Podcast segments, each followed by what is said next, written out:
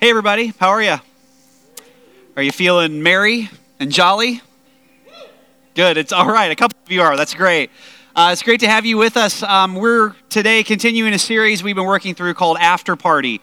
We're talking about uh, the celebration of Christmas and what it means that we basically, Christmas is a celebration of the event of Jesus' birth. We're kind of attending the after party, a, a celebration of the event of Jesus being born. And so, at talking about uh, that, I'd, I'd love to begin our conversation today with a quote from the great theologian and spiritual father, Tom Petty, if I could. Uh, this quote is from Tom Petty's last interview, actually, with the LA Times. Um, uh, and he was, taught, he was asked the question, What is it like to still be making music with the Heartbreakers, which is his band, Tom Petty and the Heartbreakers, after all these years, decades? And this is what he said He said, The thing about the Heartbreakers is it's still holy to me. There's a holiness there.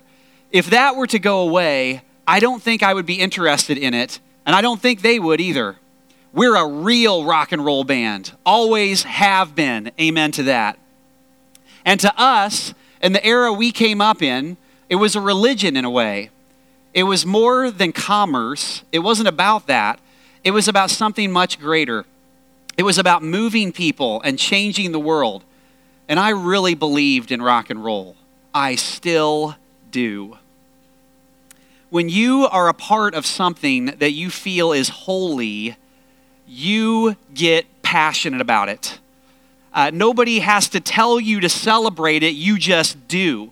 But when you're part of something that you, you view as being holy, you give, you sacrifice, you go 100% all in. Uh, you, just, you just go crazy for it. Uh, Tom Petty felt that way about the rock music that he was making with his band, the Heartbreakers. Uh, on the other hand, if you think about your life, um, if there's something that you're a part of that you feel like is ordinary, you don't do those things you don't get passionate about it. You don't get sold out for it. You don't celebrate. It's something that feels ordinary, you don't celebrate. What happens is if something feels ordinary, you basically go through the motions, you get into a routine with it, and then before long, a routine eventually just becomes a rut. And then you start asking questions about, man, is what I'm doing with my life, does it even matter? Is this thing I'm a part of, does it even matter? Uh, and, and we begin to ask questions about the meaning that we have in our world and our lives. Uh, there's this danger for those of us who are followers of Christ, but I would say, even if you don't consider yourself a follower of Christ, there's this danger we have when we look at our vocation, when we look at it, whatever it is that we're giving our life to, and to begin to say, man, all I do all day is fill in the blank. All I do all day is drive to the next job site and do the next thing. All I do all day is sit in the same cubicle with the same people and have the same phone conversations. All I do all day is just, you know, meet with the next client, talk on the phone with the next person, and do the next project. And what happens is we can begin to view our lives as just ordinary, just mundane, and we don't celebrate what we're doing. It just begins to feel ordinary. C.S. Lewis said this, and C.S. Lewis actually was a great theologian and spiritual father.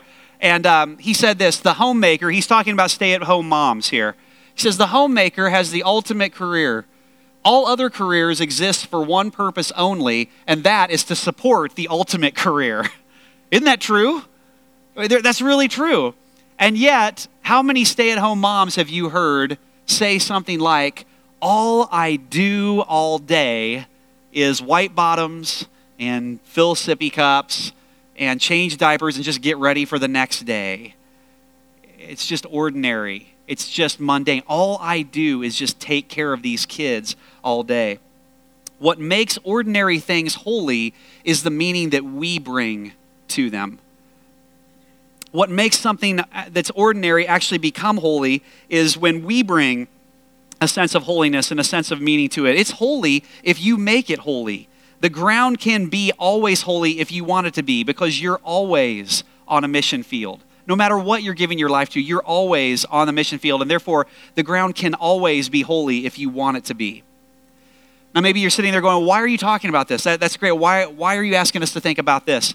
Uh, here's the reason. When we think about Christmas and the celebration that we're entering into as we go into this next week, um, when, you, when you look at Christmas in the Bible, Bible tells the story of Jesus' birth, but the Bible actually doesn't celebrate the story of Jesus' birth as a holy day which is interesting. So if you go through all the Old Testament, there are these holy days where the Lord says, have a feast, have a festival. In fact, there are seven feasts of the Lord, seven holy festivals that, that God told his people through the Old Testament. You need to celebrate these. You need to throw a party. You need to go crazy celebrating these. And, what's interesting is you go into the New Testament, the story of Jesus' birth is told, but it's never called a holy day. And God's people are never told to celebrate it as a holy day. Nobody through the New Testament, there's no reference to the early church celebrating Jesus' birth as a holy day at all. In fact, the Bible doesn't even really tell us what day Jesus was actually born on. December 25th, which is the day we celebrate as Jesus' birthday, uh, was actually the beginning of a pagan festival in ancient times known as the winter solstice. And the 25th was the beginning of that, that festival, that celebration many of the Christmas traditions that we celebrate today, including the Christmas tree, actually have their roots in this pagan festival where people, long before the time of Jesus, were worshiping these idols. And it was part of this festival called the winter solstice. And so, what happened is, as Christians began to try to evangelize uh, specifically Celtic people, what they did is they took all these traditions and they basically just baptized them in the name of Jesus and they made all these traditions holy. They brought a sense of holiness, they brought a sense of meaning to the winter solstice, to this pagan festival that was going on. Now, some of you have heard that before. Uh, some of, some of you, that's not new information. And for some of you, that's new information. You never heard that, and your heads are about to explode right now. And so you hear that and you sit there and you wonder wait a minute, what, is, what does that mean? Does that mean we shouldn't celebrate Christmas? Should I, you know, burn the Christmas tree and stop eating copious amounts of sugar? And I would say, no. Well, maybe the sugar part. Somebody said thank you. That's awesome. uh, no. In fact, here's what I would say I think we actually need to lean in and celebrate Christmas even harder. That's what I actually think. And the reason is because uh, you can make something ordinary holy if you want to. The ground can be holy if you want to bring that to it. I don't think we should stop celebrating Christmas. I think we should just invite others to celebrate the same things that God is celebrating. That's what the early Christians did with the Celtic festival, the, the winter solstice. They just put it in Jesus' name and they celebrated Him. They just began to celebrate the same things that God is celebrating. That's how you make an ordinary thing holy. Is you just decide you're going to celebrate the same things that God is celebrating. Uh, if you're taking notes, maybe jot this statement down. It's much easier to bring holiness to what we already celebrate in our world, in our culture, rather than trying to make people celebrate something that we call holy. It's much easier to bring holiness to what we already celebrate rather than trying to make people celebrate something that we call holy. So, when you're at the mall and that person at the mall wishes you a happy holidays instead of a Merry Christmas, and you feel something rise up inside of you and you're ready to deck something other than the halls, uh, don't lose your mind on them just yet. Instead, think about how can I invite the world I'm living in? How can I invite people just to celebrate what is holy about this season, which is Christ? How can I invite people to celebrate the same things that God is celebrating as part of the celebration of Christmas? Because people this week are going to celebrate something. Everybody's going to celebrate in some way or another. The question is how do you make it holy? How do you bring holiness? How do you bring meaning to what's ordinary? That's what I think the church is called to do. That's what I think we're, we as the church are called to do in the culture that we live in. So it begs the question then what does God celebrate? What is it that God celebrates? If, if, how you make something ordinary holy is to celebrate the same things with it that God celebrates, well, what exactly does God celebrate? What I'd love to do is I'd love to go to the same passage we started this series with we began this, uh, this series looking at the Christmas story in Luke chapter 2. There are four gospel accounts uh, of Jesus' life, death, and resurrection in the New Testament. And in the story of, of Luke, in Luke's gospel, uh, we're going to pick up the story right after the moment where Jesus is born and he's wrapped in cloths and laid in a manger. And what happens is the angels, we talked about week one, the angels appear first and foremost to the lowest, to the poorest of society. They appear to announce the news to the shepherds. And here's the angel's announcement Verse 10 But the angel said to them, Do not be afraid. I bring you good news that will cause great joy for who? All the people. For all the people. Today, in the town of David, a Savior has been born to you. He is the Messiah, the Lord. Now, the first week of this series, we talked about that announcement that the angels gave to the shepherds, and we talked about the first part of that sentence, which was uh, Jesus' news was good news, causing great joy. Uh, what I'd like to talk about with this teaching is the last part of that sentence. Jesus' birth was good news. It was announced as good news, causing great joy for all the people, for everyone. You could even go as far as to say that Jesus' birth was good news causing great joy for all the people to the point where there were zero people it was not good news for. You see what I did there? And this is where the concept of our vision as a church comes from. When we talk about zero people living unchanged for Jesus, it's, it's because Jesus, from the moment he was announced to this world, was good news causing great joy for all the people. There were zero people it was, it was bad news for. And Jesus himself stays very consistent with this message all throughout his life. That's the way he saw himself, that's the way he talked about himself. Uh, in fact, I could take you to places again and again and again all throughout the Gospel of Luke where you see this. Um, but Jesus actually had a lot to say about what heaven was partying about, specifically in Luke chapter 15. So, 13 chapters after this announcement of Jesus' birth, 13 chapters in the, in the Gospel of Luke later, Jesus tells three stories stories about a lost coin, a lost sheep, and a lost son. Now, we've looked at those passages before. We've looked at those three stories that Jesus tells before. But what I want to do today is I want to I want to draw out a specific part of those stories that we haven't looked at before and talk about what it means uh, in terms of what we celebrate this time of year with Christmas. So Jesus begins, he's talking to this group of Jewish people in first century Palestine. And he begins, he says, There was a shepherd who has a hundred sheep, and one, and one of them wanders away. And so the shepherd leaves the 99 sheep and he goes in search for the, for the one sheep. And he, then he picks it up and he carries it back on his shoulders. This is a picture of the Father, of God the Father, and his love for us. And then Jesus picks up the story. Verse 6, it says, Then he calls his friends and neighbors together and says, Rejoice with me, I have found my lost sheep. I tell you that in the same way there will be more rejoicing in heaven over one sinner who repents than over 99 righteous persons who do not need to repent. He goes on from there, and Jesus begins a second story. He says, There was a woman who had 10 coins, and she loses one. And she doesn't just say, Well, nine's pretty good. What she does is she turns her house upside down on this all out search until she finds her one lost coin. And then, verse 9, Jesus says, And when she finds it, she calls her friends and neighbors together and says, Rejoice with me, I have found my lost coin.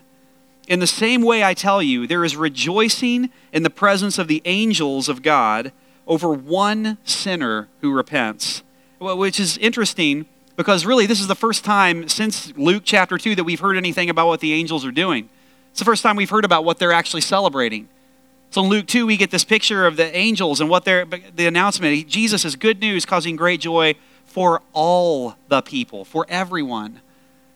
And then 13 chapters later, Jesus says, Let me let you in a little bit on what heaven is actually celebrating. And we get this picture of what, is the, what are the angels in heaven celebrating? They celebrate when even one person repents and turns back to God and gives their life uh, fully surrendered to God. This is what they're celebrating. Jesus goes on from there and he tells what is maybe his most famous, well known parable, it may be his most celebrated parable.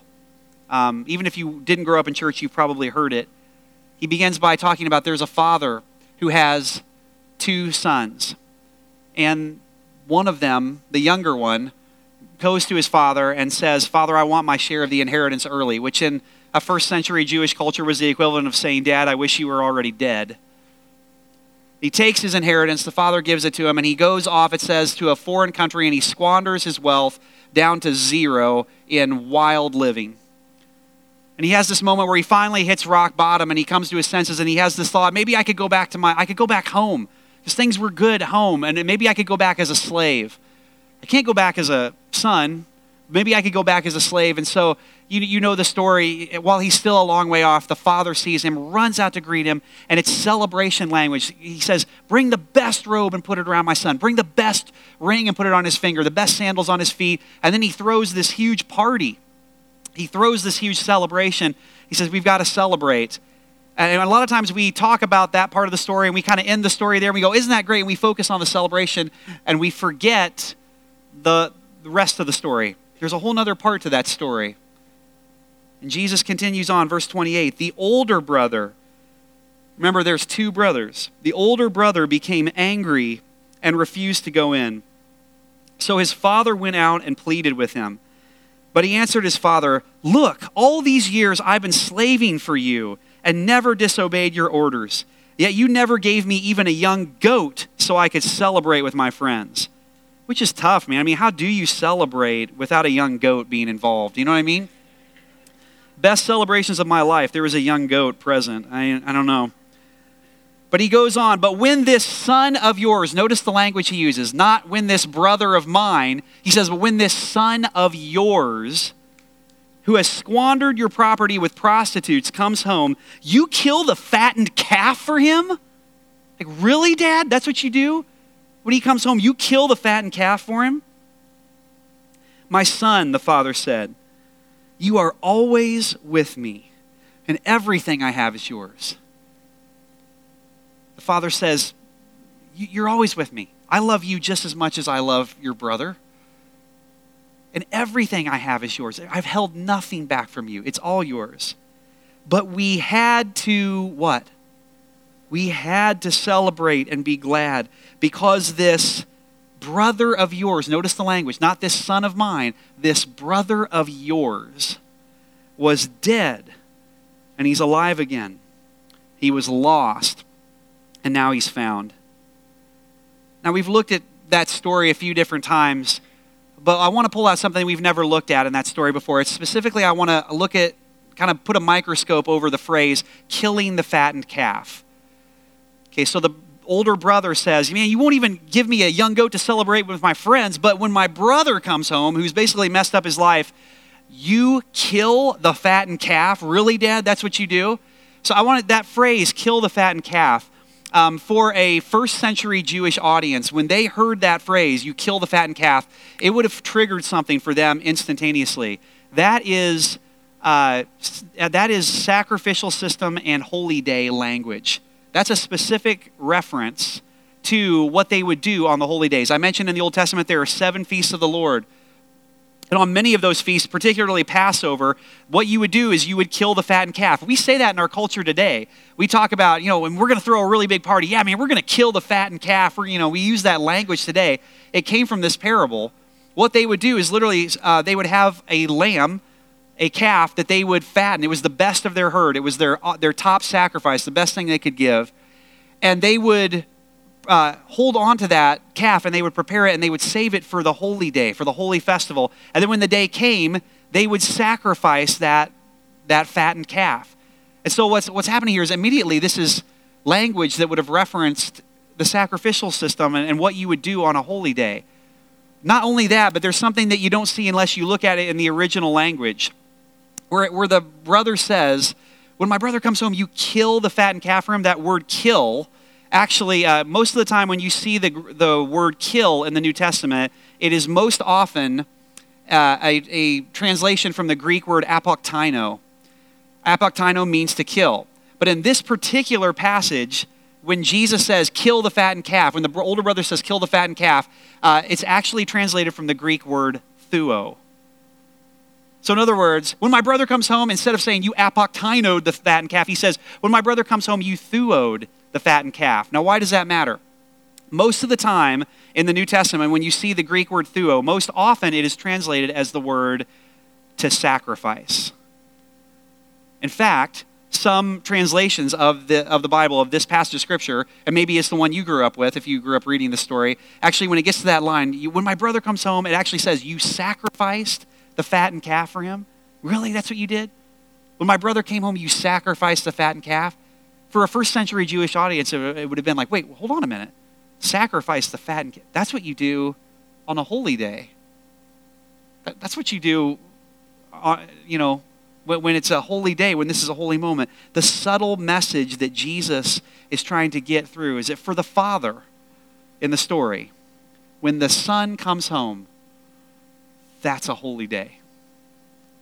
That's a holy moment. It's not an ordinary day. The Father brings meaning, He brings holiness to that moment. He says, We're standing on holy ground right now. Sacrifice the fattened calf. And the subtle message is this is what God the Father celebrates. God the Father celebrates when even one lost person, when even one brother or sister of ours comes back and goes from death to life. God celebrates when Jesus changes people's lives. Uh, a couple weeks ago, uh, when we start, in fact, the Sunday we started this series, we had a baptism service. And so, if you can picture, if you've never been to one of our baptism services, uh, two weeks ago you would have seen a big uh, horse trough. We call it the Holy Horse Trough right here on stage. And uh, we baptized a bunch of people on that day. And right afterward, um, it was, I guess it was Monday, the next day, Amanda Alkenbrack, who is our kids ministry director, Amanda does an excellent job leading um, the block, our, our kids ministry here. She sent me an email, and here's what her email said It said, I have a family who has been coming regularly for about a year now. They're a family friend of ours, and their oldest attended Spring Hill Camp with Christian two years ago. So we do this Spring Hill Day Camp in the summer. And so this is a friend of theirs that they invited, and their kids came with uh, her kids. She says, Yesterday, I got the chance to bring the kids into service for baptism, which was amazing in itself. And if you've been a part of baptism services, you know we bring our kids in so they can stand right here and be a part of it and see it and see uh, people getting baptized. She said, I could tell Anna, the fifth grader, which is the, friend, the friend that they had brought, Anna, the fifth grader, was really processing what was going on, but I just let it simmer and I didn't say anything to her. I got a text from her mom last night that her husband led Anna to accept Christ. This is such an amazing story, knowing their background and seeing her grow this past year. She ends the email this way She said, I think this was worth sharing and celebrating. To which I would say, yes, that is when a father leads his daughter to Christ, that is worth sharing and celebrating for sure. That is worth celebrating because that's what the father celebrates. The older brother in the story is only criticized for one thing. He's not criticized because he didn't go after his younger brother. You don't have the father saying, Man, you should have done more to keep your brother from leaving the house in the first place. You should have worked to really go after. He's not criticized for anything. He's not criticized for any of that. The one and only thing the older brother is criticized for in the story is for not joining in the celebration, for not going into the after party of his brother coming home. The only thing he's criticized for is not recognizing this is a holy day. This is a holy moment. God the Father is celebrating his Son and what his Son uh, can do to change people's lives. Jesus was good news, causing great joy for all people. When we celebrate God's love for all people, the last part of that sentence from the angel's announcement, uh, it's almost always controversial. Almost always. We said week one of this series that our world celebrates all kinds of stuff that doesn't really matter. And it's safe to celebrate. You know, sports events. It's like, yeah, we just go crazy and celebrate sporting events where a year later it's going to be a, two different teams at the exact same event. Like, it's stuff that just doesn't, at the end of the day, matter. But when you celebrate the same thing the Father celebrates, it's almost always controversial. It almost always rubs people the wrong way.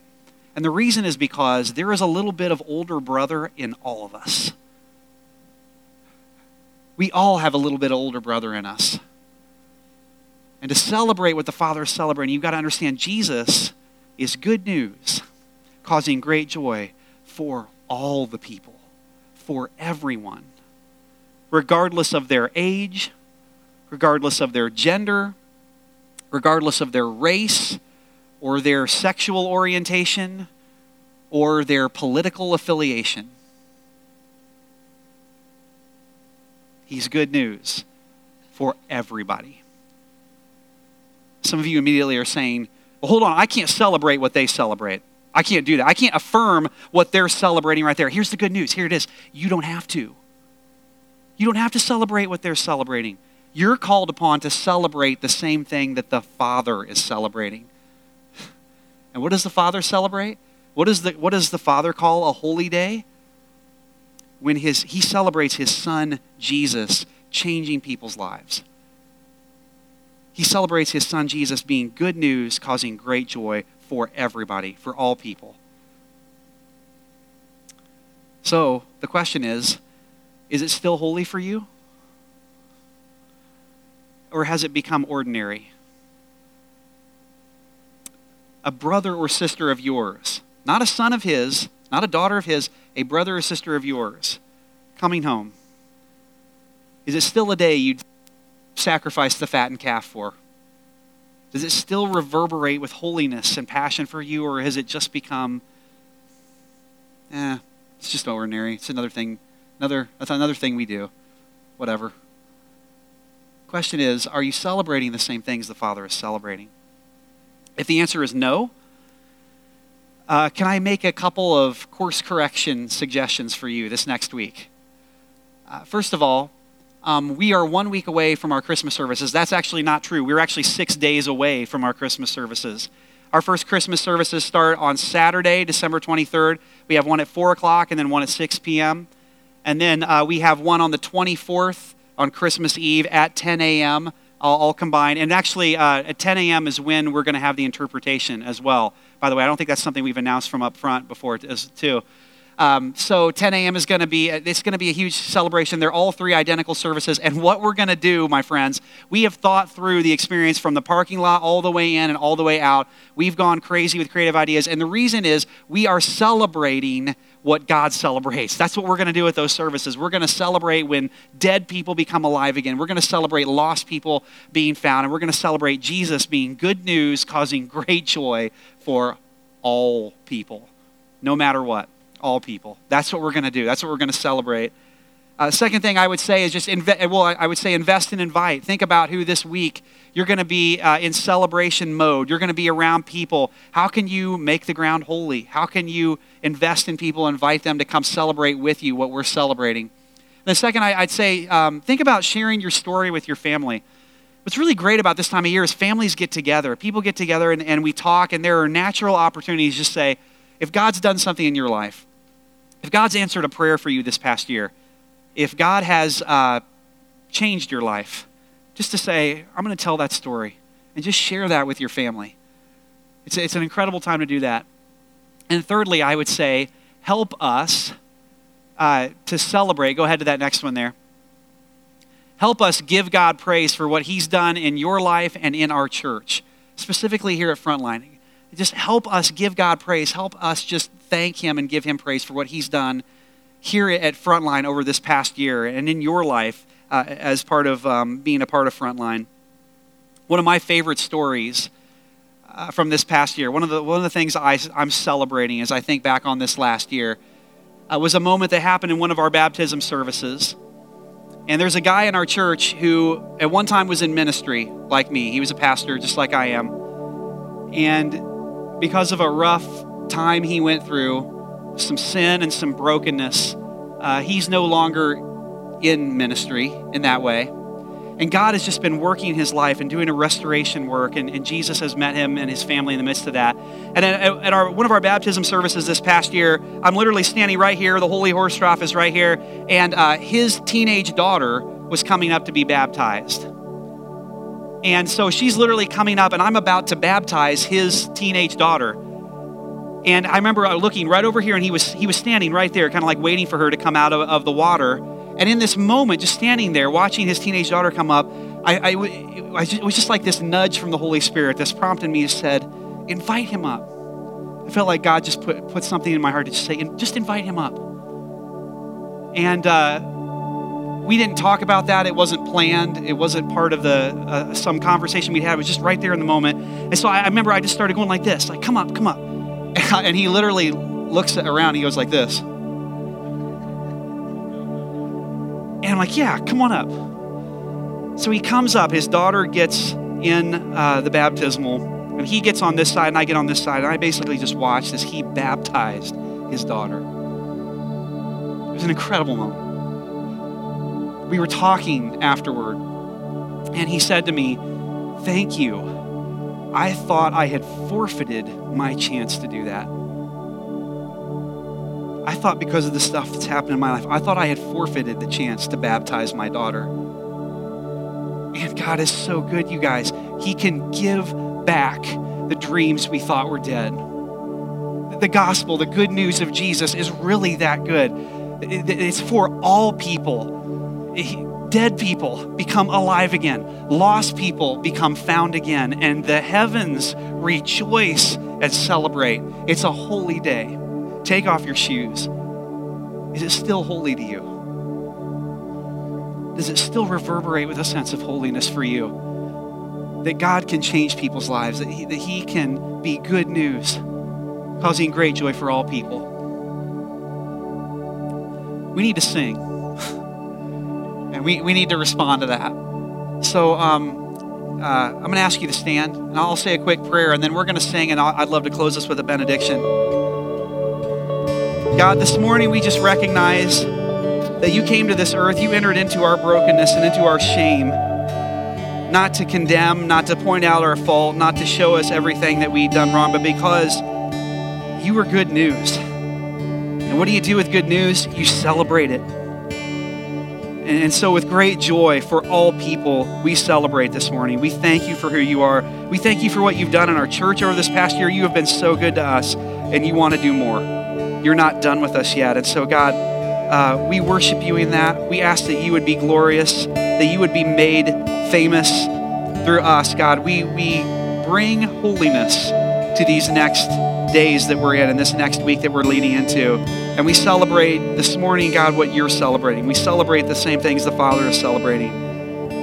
That Jesus, his Son, is here and among us and can change lives. In Jesus' name, amen.